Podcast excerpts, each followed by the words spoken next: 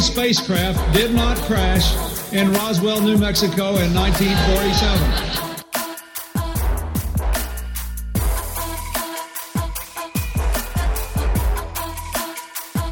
You know flat earthers, I guarantee it. But you don't know who they are because they're afraid of talking about it.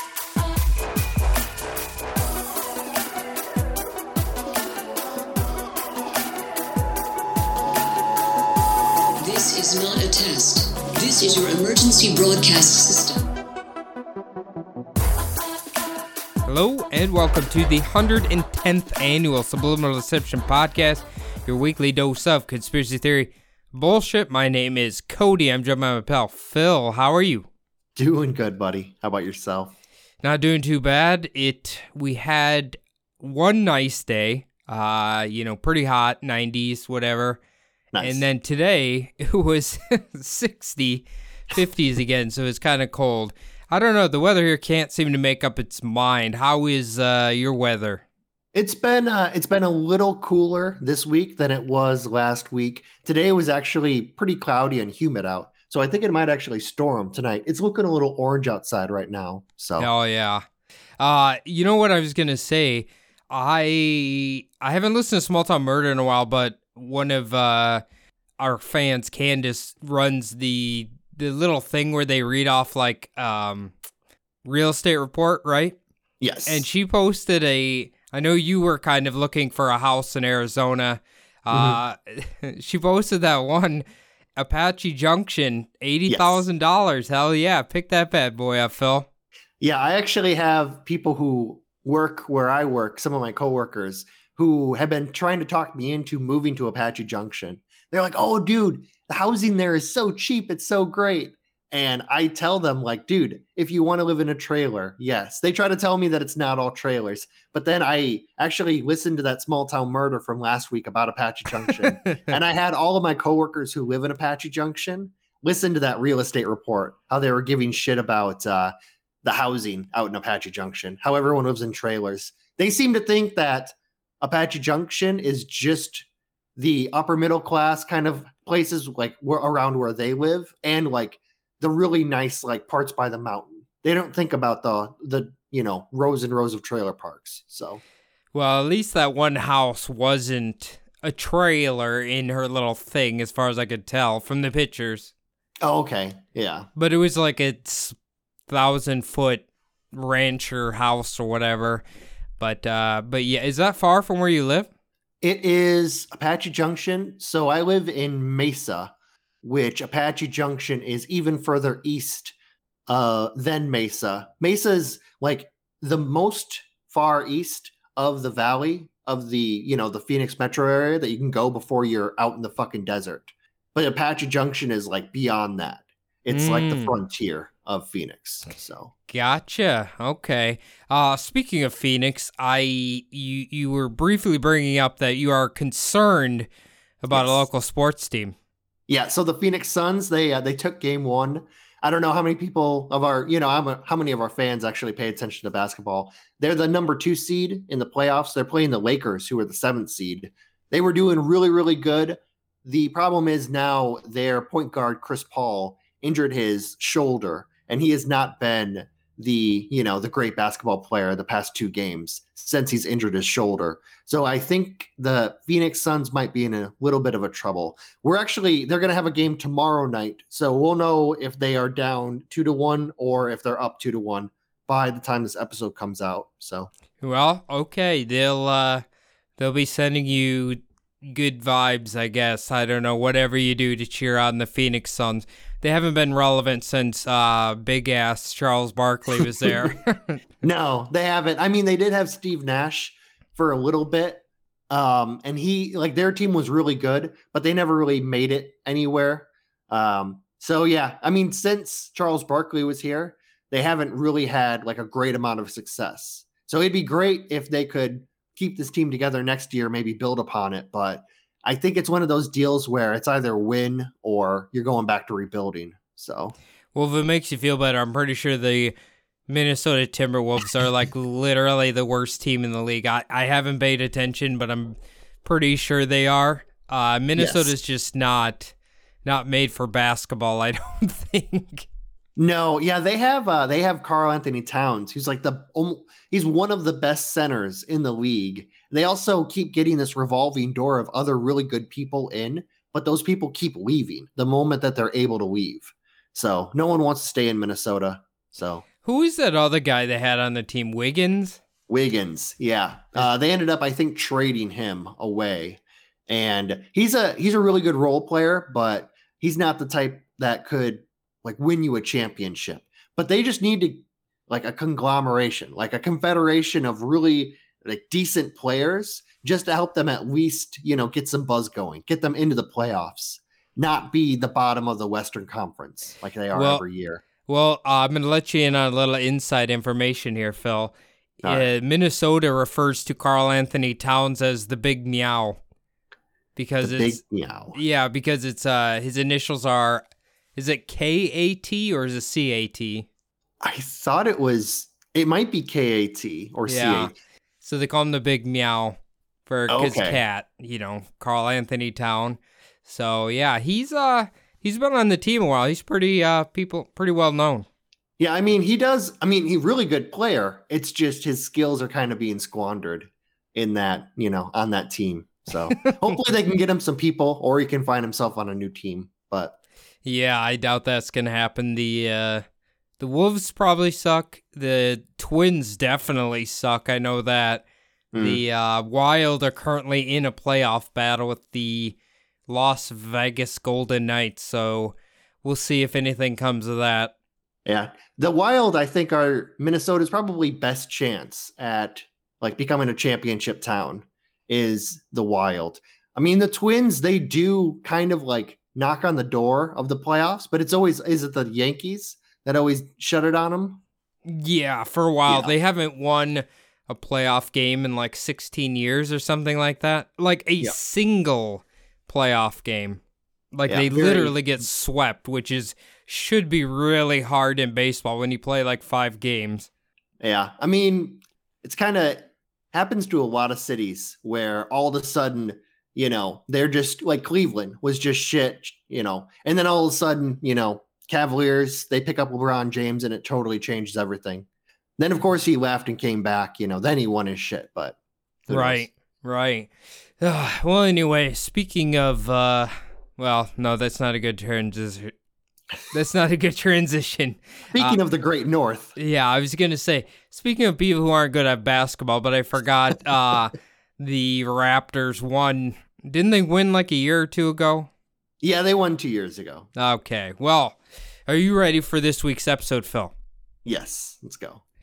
We're going to be venturing into the wilderness of Canada to look into one of the most compelling UFO events in Canadian history.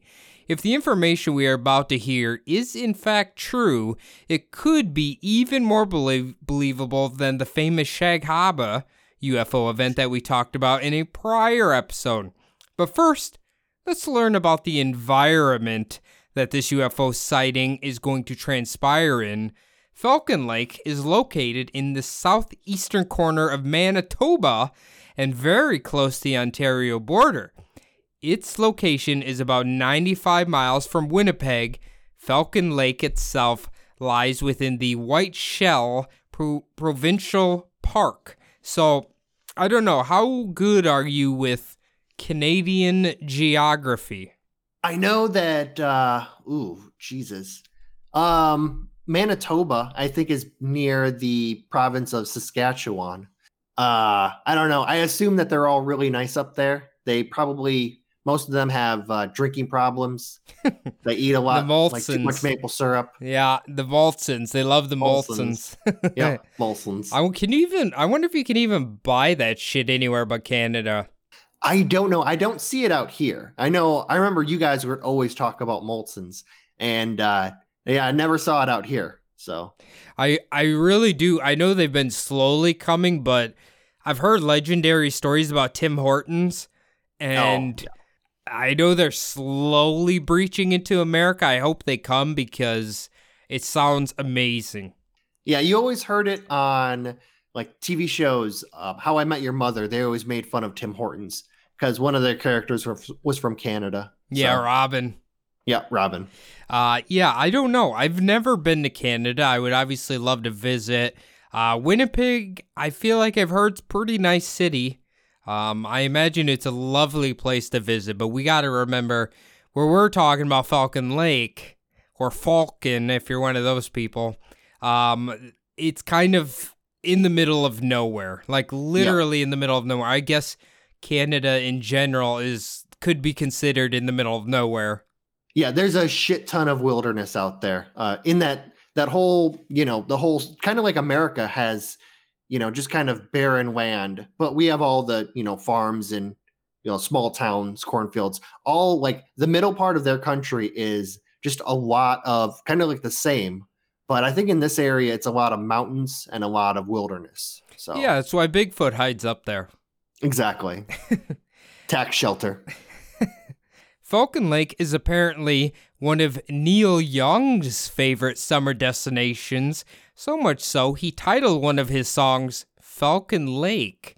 So, all the uh, Neil Young fans out there, are you a Neil Young fan, Phil?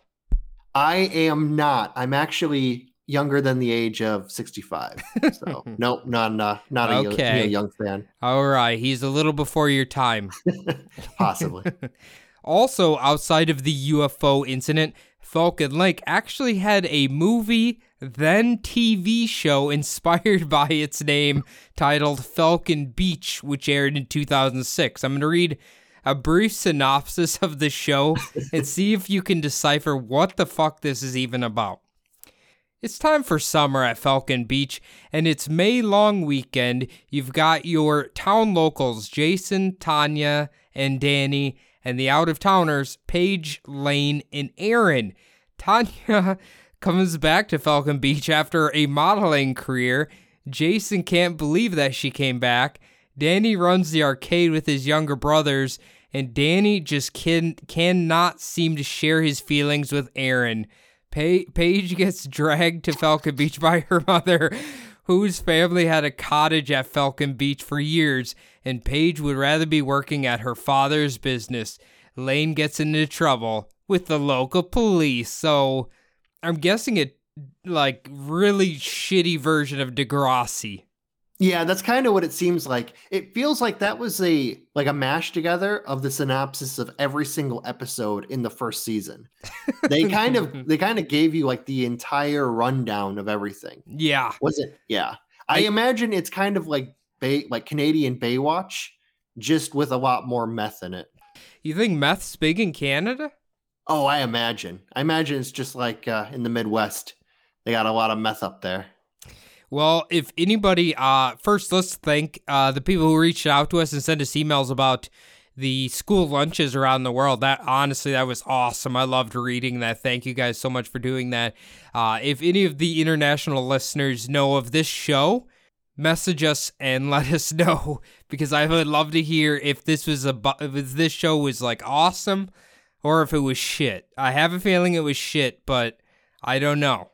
Also, let us know if meth is big in your country. Yes, yes, please do that as well. Yeah. Uh, for research purposes, we need to know. Of course. All right, well, let's get into the UFO event itself that would become known as the Falcon Lake incident. Um, all the UFO things are always called incidences for some reason. Not really sure why, but uh, anyway, through my research, I have found much like almost every story involving UFOs, every retelling of the story is slightly different, and the Falcon Lake incident is no different, but at least at the core of all these stories, the main points still remain intact. So if anybody out there has heard of this, keep in mind I've kind of stitched together the most logical series of events that happened, but they kind of, you know, the game of telephone seems to alter the story uh, a little bit. So just keep that in mind. So this is kind of like the Venn diagram of all of the different stories put together. Yeah, Kinda- basically. oh, okay. What The- they all share. Yeah, the I just kind of put together the one uh, that made the most sense, more or less. Okay. The story involves a 51 year old man by the name of Stefan Michalak, who is a Polish immigrant who is currently working as an industrial mechanic. but he had a side hobby that often took him into the wilds of Canada. Stefan's side hobby was being an amateur geologist. Now, I was wondering, do you consider yourself an industrial mechanic? When you were saying, uh, no, I am not an industrial mechanic. When you were saying that he had a side hobby, I was sure that you were going to say hitchhiking prostitute. but yeah, um, amateur geologist. I don't know. Maybe he goes around and looks for like agates or something. Uh, you're Um, on the right track. Maybe industrial mechanic. I mean, yeah, technically. Uh, I guess it more or less just like working in a factory. But I would think that an industrial mechanic fixes the machines that are used to make the products. So they're, you know, someone say if there's like a big conveyor belt and it breaks down that send things down the line, you would be the person who fixes that conveyor belt. Not exactly the person who uses the conveyor belt to put things together. So Gotcha. Okay, that ma- okay, that makes Mhm. more sense. I okay. Okay. Yeah. For some reason I just figured like someone who disassembles or fixes things or like whatever. I guess essentially what you do. But that makes more sense then. Maybe he works on industrial machines or something like you said. Something like that. Okay. That makes sense. Yeah. Yeah, where I'm working, we have um, issues. Sometimes our parts washer needs to get fixed. And every time that we put an order for it, the same guy, the industrial mechanic, comes around and kind of gets it back working for us. So Hell I yeah. imagine it's that that type of person. Gotcha. Okay. The story begins on May 20th, 1967. Stefan had several mineral stakes out in the woods near Falcon Lake, and being that it was the May long weekend. Now, I want to stop here one quick second. I don't know what a May long weekend is, but they like never quit talking about it. Any Yeah, it- idea? It might. Uh, I mean, maybe it's kind of like their spring break. Like when the weather actually starts to turn in Canada, that's when everyone just like t- wants to take off of work, have a nice big weekend. I it must be a national holiday. I, I know we got Canadian listeners out there, and I'm sure they'll let us know. Um, but it's, it's just very weird. I keep seeing that over and over. The May long weekend. I guess technically, right? This weekend we will have a long May weekend, right? Yeah. Well, maybe it's because in Canada during May is when the snow starts to melt and it gets up to 45 degrees and everyone wants to go to the beach. Get That that good mess.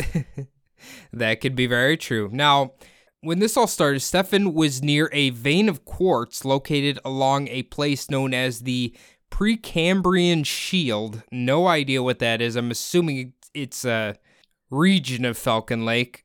Any ideas? Well, Precambrian, that's like kind of like a time in geological history. Um gotcha. So I imagine that there's maybe like exposed rock there, kind of like how rock is, you know, for geology, rock is layered, and you can kind of tell like diff- where different fossils come from. Um, like so, so say like the really really old old ones are just gonna have like the tiny little you know fossils from you know like the very first multicelled organisms all the way up to like dinosaurs and mammals and bigger, you know. So I mean Precambrian shield, maybe that's just where the Precambrian era kind of like exposes out of the rock. Very valid point. I I'm guessing you're probably onto something there, Phil. So maybe this type of quartz is from some sort of uh you know whatever year, I guess. Uh I don't know. I don't know. We're not Yeah. geologists. We don't know, but uh No, that was just a best guess that I came up with. I don't know if going out and farming minerals sounds fun to either you or I, but uh good on you, Stefan. Yeah, it sounds relaxing. It just sounds like it would after the first time, you'd be kind of bored. All of a sudden, Stefan began to hear a large gaggle of geese located in a pond nearby start to honk vigorously. Being the good Canadian man he was, he knew this meant danger must be nearby. So Stefan ended up looking up into the sky and laying his eyes upon something that would change his life forever. So, what do you think he's about to be looking at here, Phil? It's weird that he would look up in the sky. I would definitely be looking around for a bear if I heard all of a sudden all of the fucking geese went crazy in Canada in Canada. In Can- if I was in Canada and all the geese went crazy, I'd be like, oh shit, is there a fucking bear? Because I would just always assume there's a bear around every tree. So Yeah, absolutely. There's a lot of them up there. I don't know why he looked up. He just said the geese were going honking wild and just he he looked up. Also, I always want to know who the hell decided to call him a gaggle of geese? I don't know. I have no idea where those like the group names of animals, like what is it? Uh, it's a Congress of owls and uh, murder of crows. That See, kind that one's metal kind of as shit. Yeah. Yeah. Yeah. That one's like that one. awesome. But uh, a Congress of Owls. Interesting. Okay. It's either Congress or Parliament, but yeah, it's one of those two because they look so noble. I was going to say, you could see a shitload of owls sitting in either a parliament or a Congress. You just could, you could just see it. Yep, definitely. Just taking up space, just like our uh, our senators do. When Stefan gazed up, up up into the skies around Falcon Lake, there were two cigarette-shaped things with humps in the middle emitting a reddish glow and just floating almost weightlessly in the air. According to Stefan, the objects were roughly about 45 meters away from his current location. Shortly after looking at the object, one then descended and landed on a flat section of rock, while the other took off at a high rate of speed and completely just disappeared there. So, we're going to get into it here, Phil, but you can see the picture there. He describes them as cigarette shaped things with humps, but uh, his little picture here. It's Looks this- more like a flying saucer. that's what I'm saying. Like, I don't know if just at the time that was the best way he could describe it, but it kind of looks like your traditional flying saucer shape. Yeah, it's kind of. I mean, forty-five. I was gonna say this really quick. Forty-five. He said it was forty-five meters away. That is Yeah. insanely close. Yeah, he he he's about to get real close to this thing. Oh, okay. Yeah. I mean, it's just that's like I'm trying to think the in yards. It's pretty close 45 meters in yards are like pretty close to each other. So it's almost like half of a football field away. Which I- to well- be that close to a UFO, you know, that's pretty fucking close. Oh yeah. Well, let's see. It would be what a hundred and because what one meter's three feet, right? Well, one yard is exactly three feet. I don't know if m- Oh, meters and yards are close, but they're not exactly the same. Gotcha. Okay. All right. Well, um, I this is bad logic, but I think from up to fifty meters you can hunt an animal with a shotgun. So, Oh, I mean that's pretty close. I think. I think. I don't know for sure. I I believe you can. Like if you were hunting a deer, you'd have to be, I think, within fifty meters to shoot it. Or if you're your cousin Josh, you can also maybe use an old pickup truck. True. True. Well, you got to remember, according to him. It's always the deer ran into the pickup truck. It's never his fault. Yeah. Now, Stefan ended up doing something that is either incredibly smart or makes you question the validity of his story.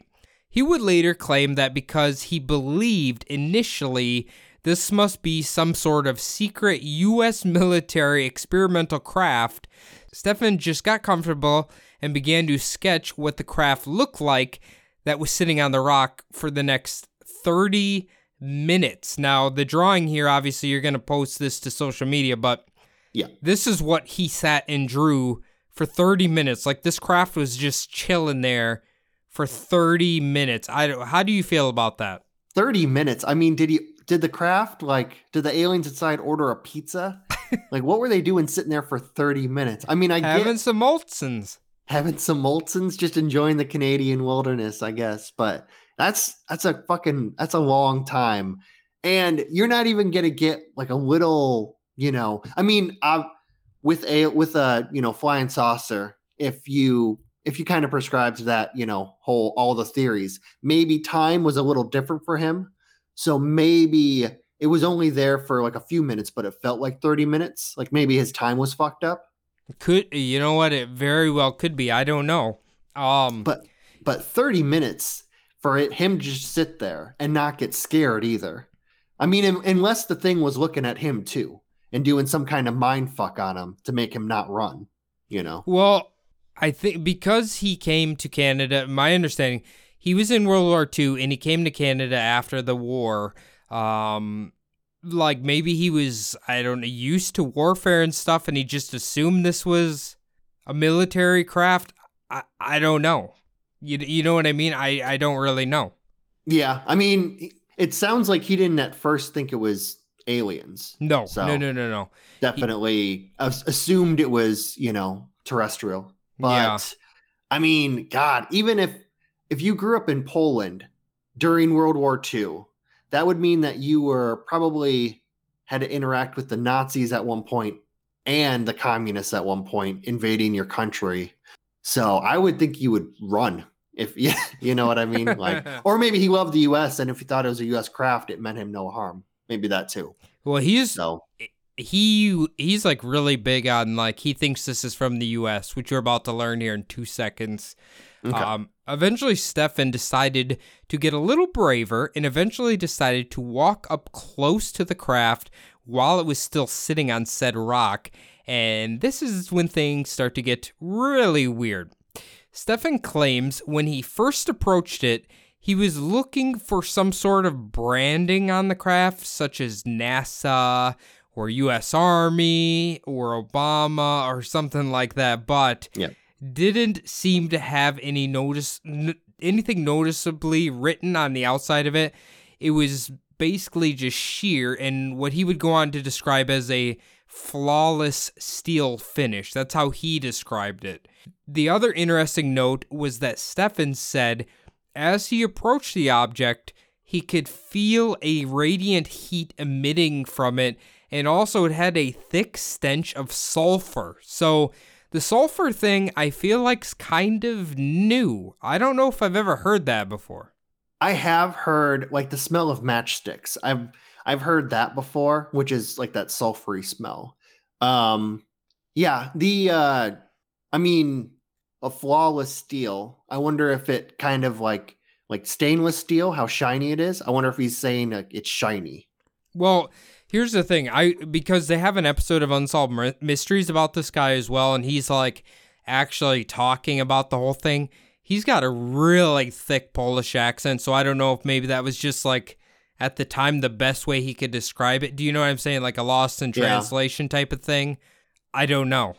It might have meant like the you know how airplanes are made out of panels? Yeah. and have rivets and everything. Maybe he just meant that it was like it looked like it was a single piece of steel, like molded.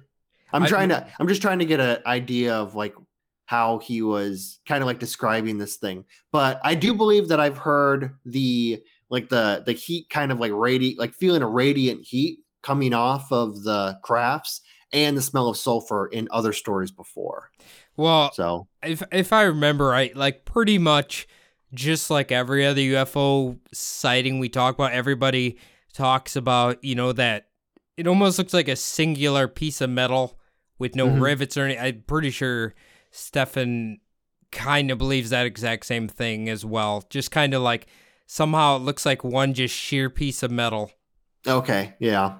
I mean, with the uh, with the radiant heat, you just had a UFO episode like I think a few weeks ago where you were talking about the the the woman eh, who got out of the car and was oh, like yep. yep. burned extremely bad from the radiation.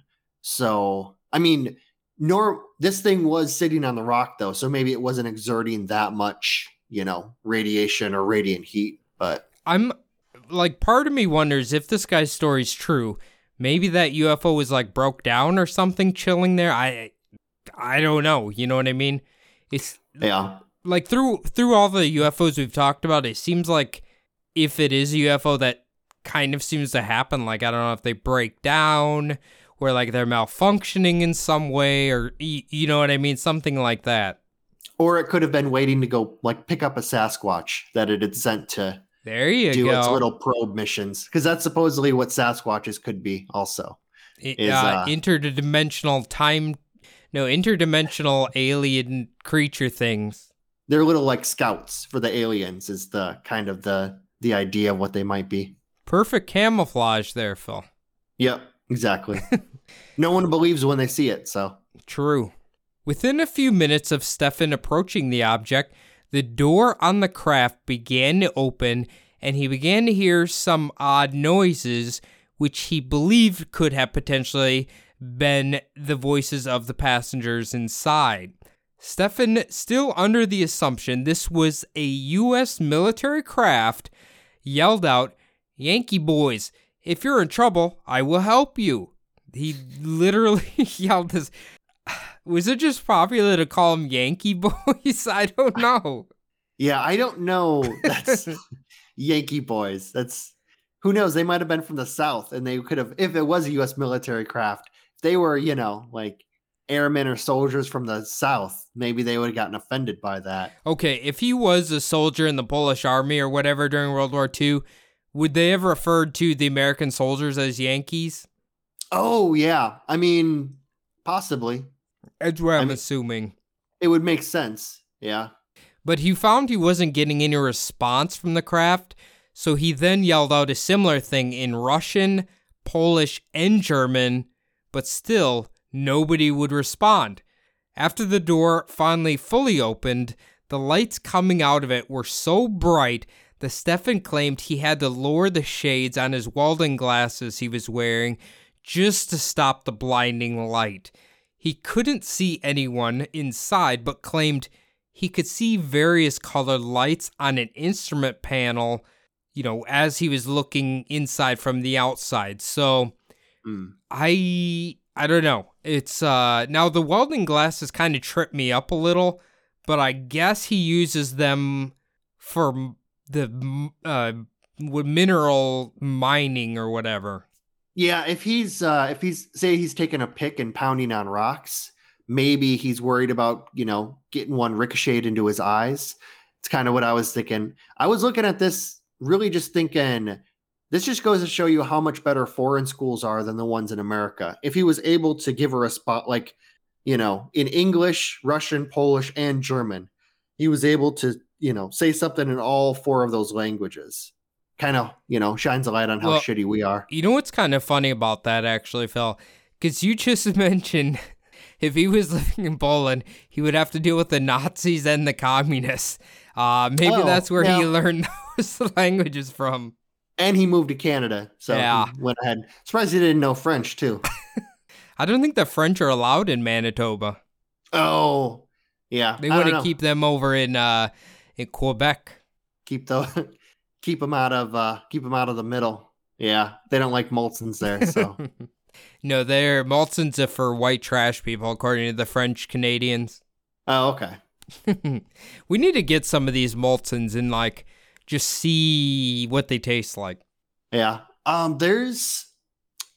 I think you can order beer on wine, like you know those international beers, and kind of have them sent anywhere. My brother actually got. There's a an OPAT beer Oh hell in, yeah! like Central Europe that he actually had shipped out to Arizona. So Was it good?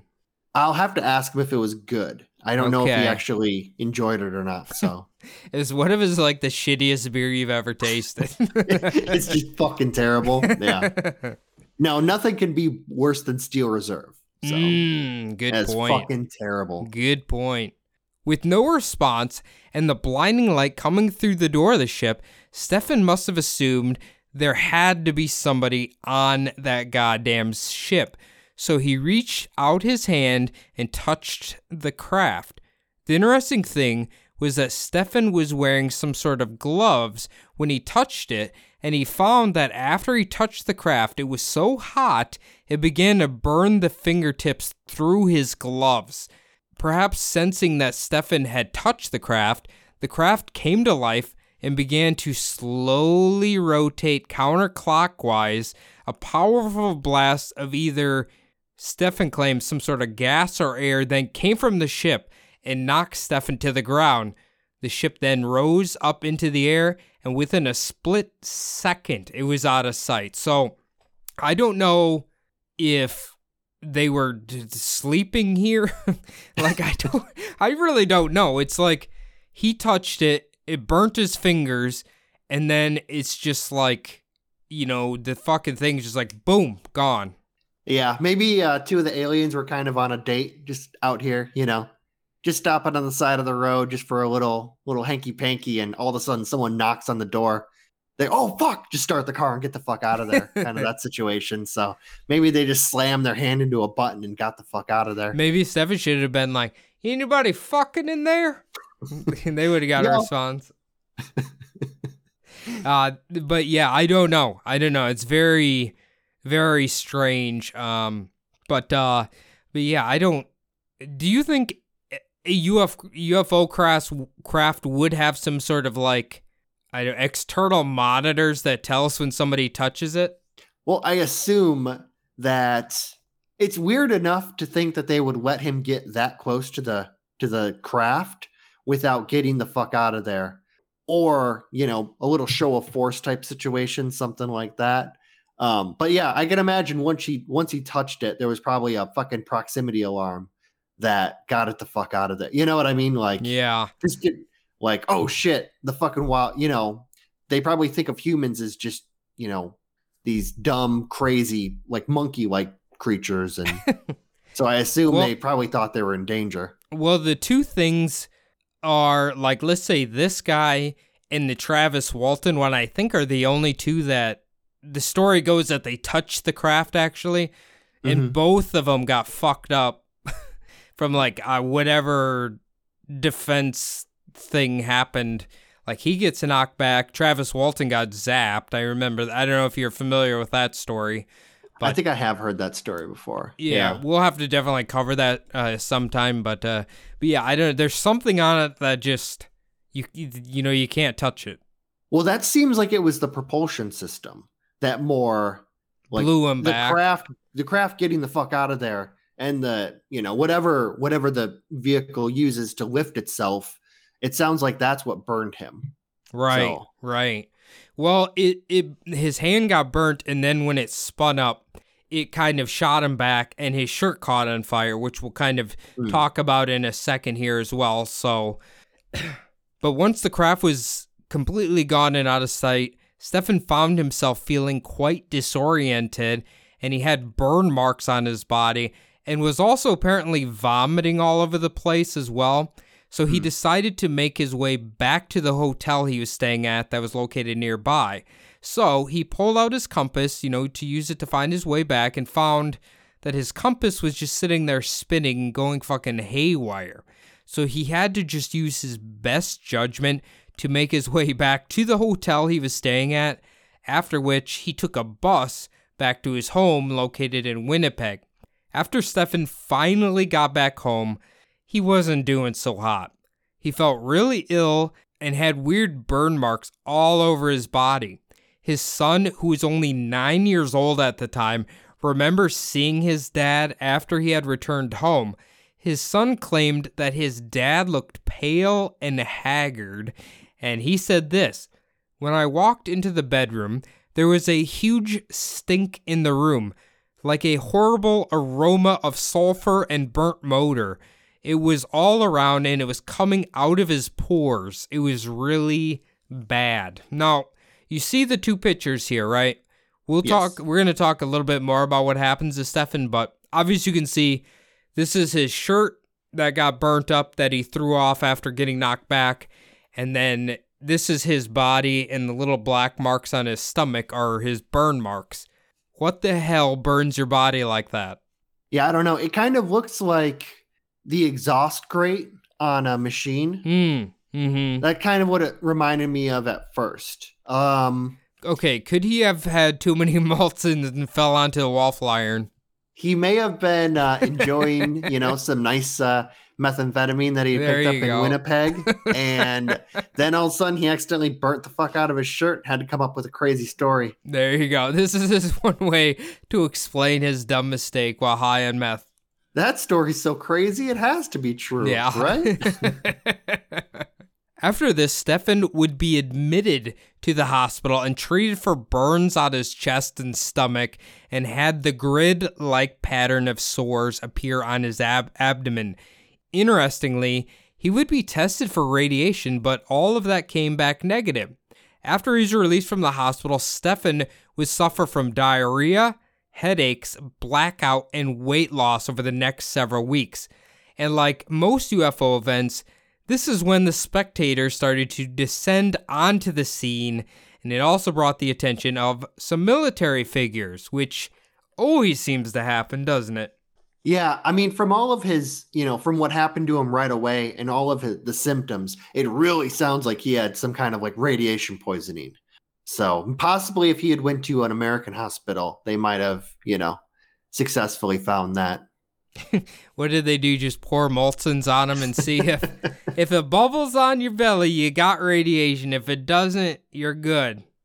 If the maple syrup just kind of slides right off of you, it means you have the radiation. If it just kind of sticks and pools up to you, then you're fine. So there you go.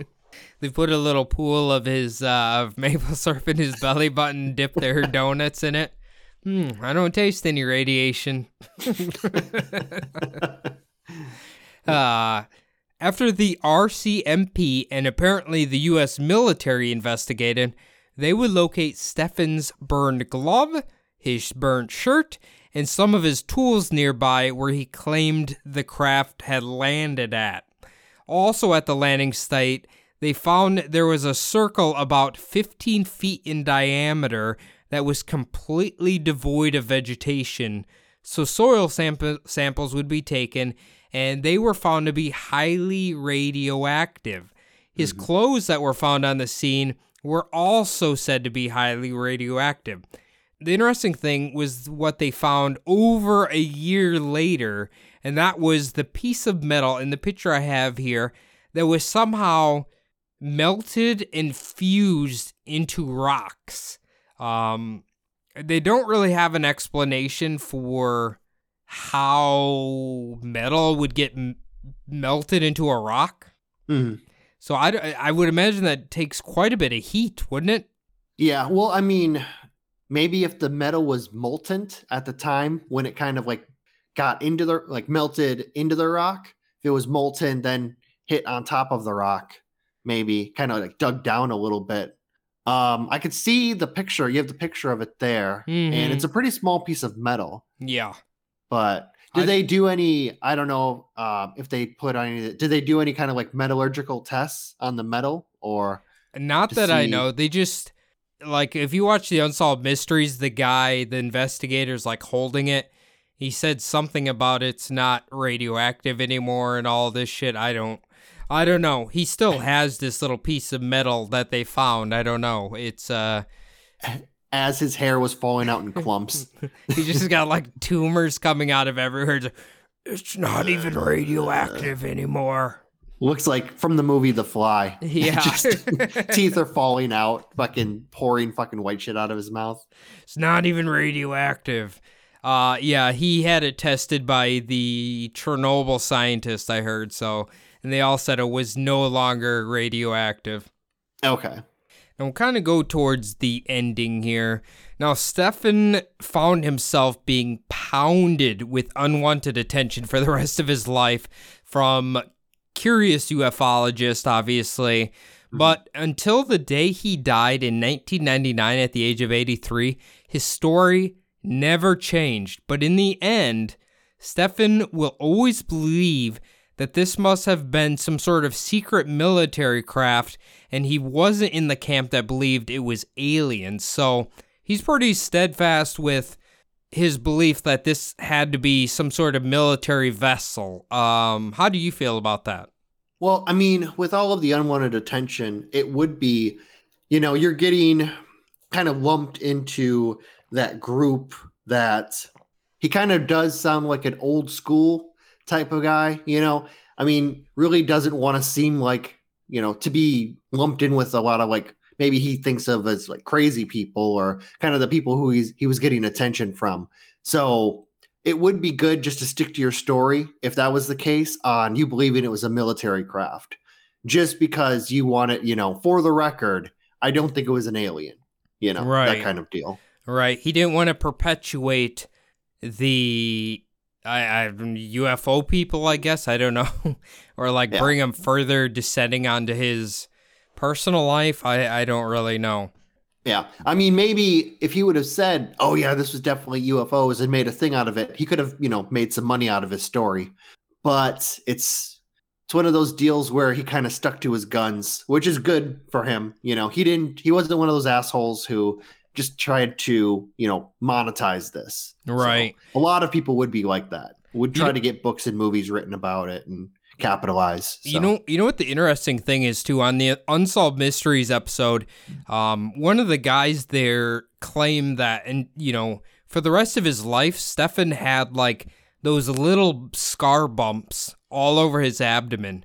Like you could feel those that scarring, pat that grid pattern in, of scars on his abdomen for the rest of his life. So I don't know what the fuck that was. Um, it's very weird. The people, you know, when you when you look on the Instagram post, you'll see. Otherwise, you can Google uh, his name and find it pretty easy as well. But it's a very unique burn pattern. Yeah. Um, I mean, maybe it was like really deep burns to to you know damage the tissue that badly that it was you know still kind of popping out after all that time. But- yeah, Yeah, it's a, just a crazy story in general. It, I mean, with the fact that this seems like a pretty even keeled character, he's not trying to capitalize or monetize, and he still has the evidence to prove it till the day he dies. That's kind of, I mean, it's really odd.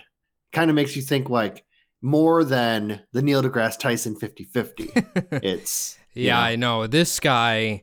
I don't, if you watch interviews of him, he's like super serious. Like he's not. He just doesn't seem like that. I don't know. You know when people get in that weird mode sometimes after they see UFO, he just seems like he just wants to keep mining his minerals. He doesn't want to Yeah. be involved with the UFO. Yeah, he seems like I mean, you see a lot of people who are interviewed about their supposed or alleged, you know, UFO flying saucer um, abduction stories, and you can always tell within about you know three to five seconds whether they're full of shit or not because they have that look in their on their face when they're talking about it. Right. So Right. That's so true. That's Yeah. so true. Well, I have a few other little interesting nuggets of information here, and uh, this is something the U.S. should do, you know, immediately. But uh, in 2018, the Royal Canadian Mint issued a non circulating commemorative $20 silver coin featuring the Falcon Lake incident. Now, this thing is awesome. I would would love to have this coin. This thing is awesome, but uh, the current value of it is between seven hundred and fifteen hundred dollars. and $1,500. Uh, that's quite a bit of money. Uh, Yeah, yeah, you- the problem is if the US did it, you would see it on one of those infomercials and it would just be a quarter that had a sticker on it. Just like old Barry Soetoro when he did that. I would pay good money for a Barry Soetoro coin where like one side's him and the other side's a reptilian or something like that. His reptilian time machine. Hell yeah. Yeah. The uh the other they have another coin that's like shaped like a UFO and Hmm. it kind of has like a hologram effect on the front of it which I guess is like uh I can't remember radium or you something like one of those chemicals that makes it glow. Um Oh, yeah. uh but it that one looks sweet but again that one's like a thousand dollars as well. Um so And it also gives you fucking ass cancer if it's in your back pocket. So, that could be. Now, much later, they would discover from the soil samples that were taken from the area uh, the reason that they had or potentially had a high radiation level was because there's a vein of radium located deep underneath the ground.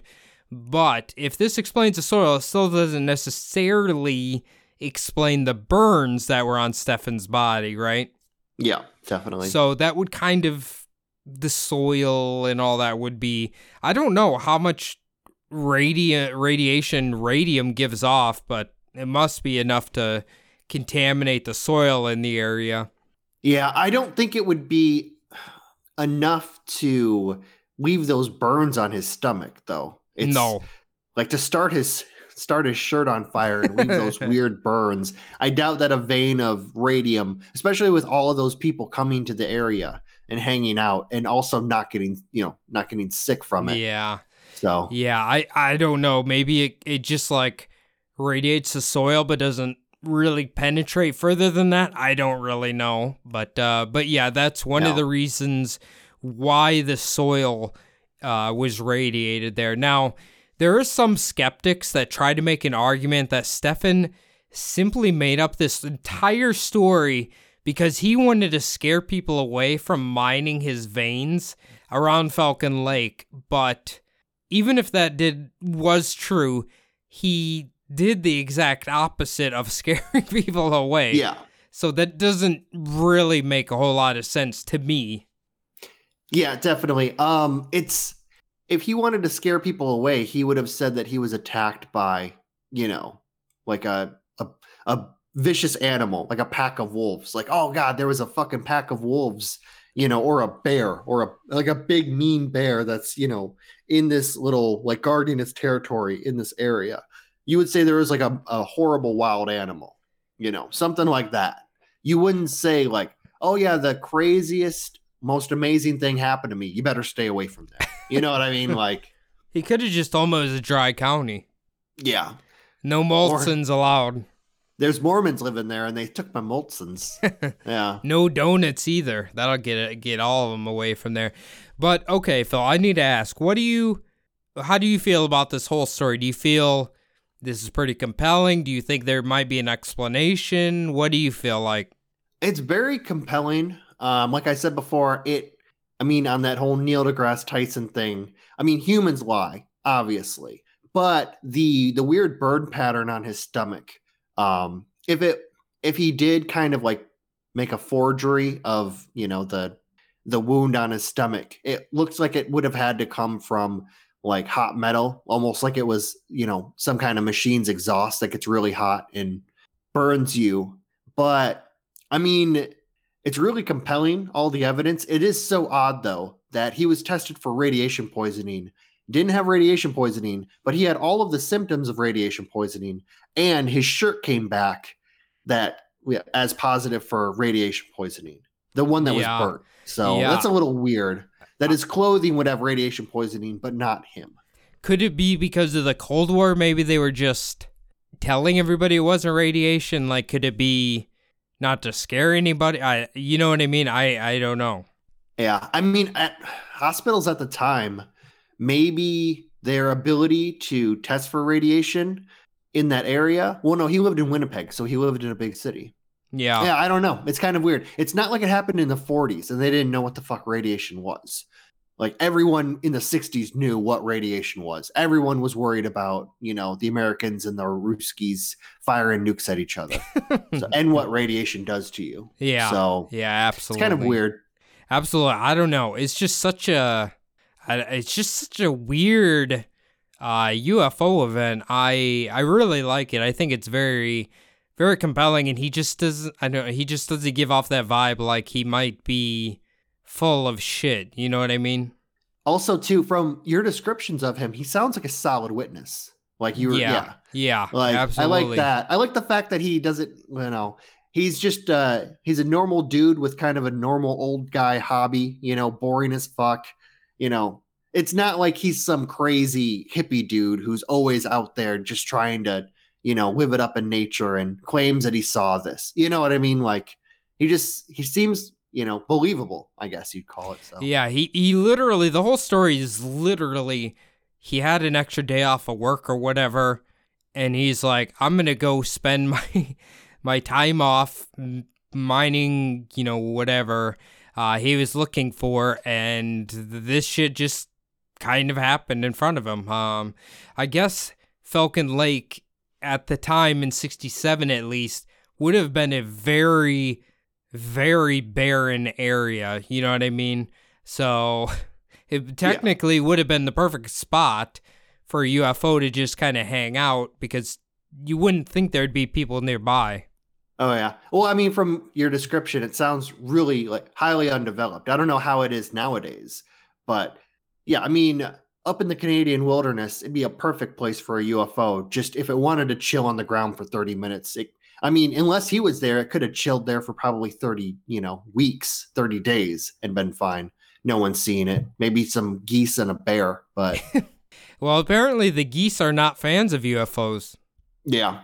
They'll, I mean, you know, something just disturbed them. So, It's true. Most things do disturb them.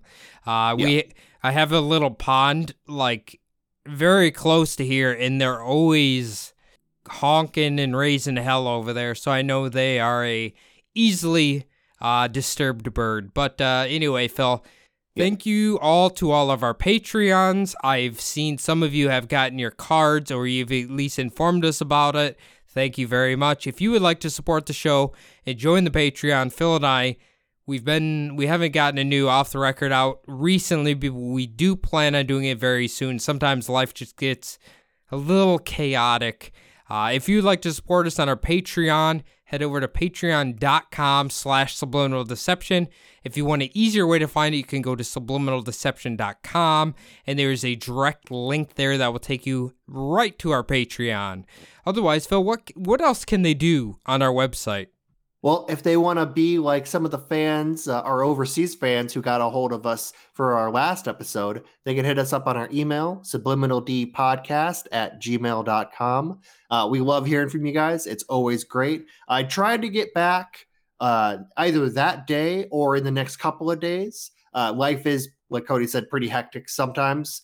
They can also get a hold of us on our Instagram account, Subliminal Deception Podcast on IG very much really appreciate all of the likes all of the shares uh, the comments just all the love coming from the fans is really great to see that especially last couple of weeks we've been having a big bump in the amount of uh, you know amount of listeners and the amount of people getting a hold of us so it's great you know? Things are really seeming to happen. Cody and i both have our own instagram accounts. Mine is sd pod phil cody you got one yeah, you can follow my personal Instagram at Cody Zabub. Uh, I post memes on my story. Come enjoy them. Uh, the last thing we need you guys to do is to log on to iTunes and leave the show a five star review. Doesn't really matter what you say. Just type in your favorite level of radiation poisoning. I don't really care. uh, or if you're a Spotify user, like it seems the majority of you are, all you got to do is hit that follow button and it pumps us up the uh, ratings, apparently, or the charts, or whatever you want to call them. So thank you to everybody who has done that. I hope everybody enjoyed a little weird UFO event, and uh, we will see you guys next. Thanks, guys.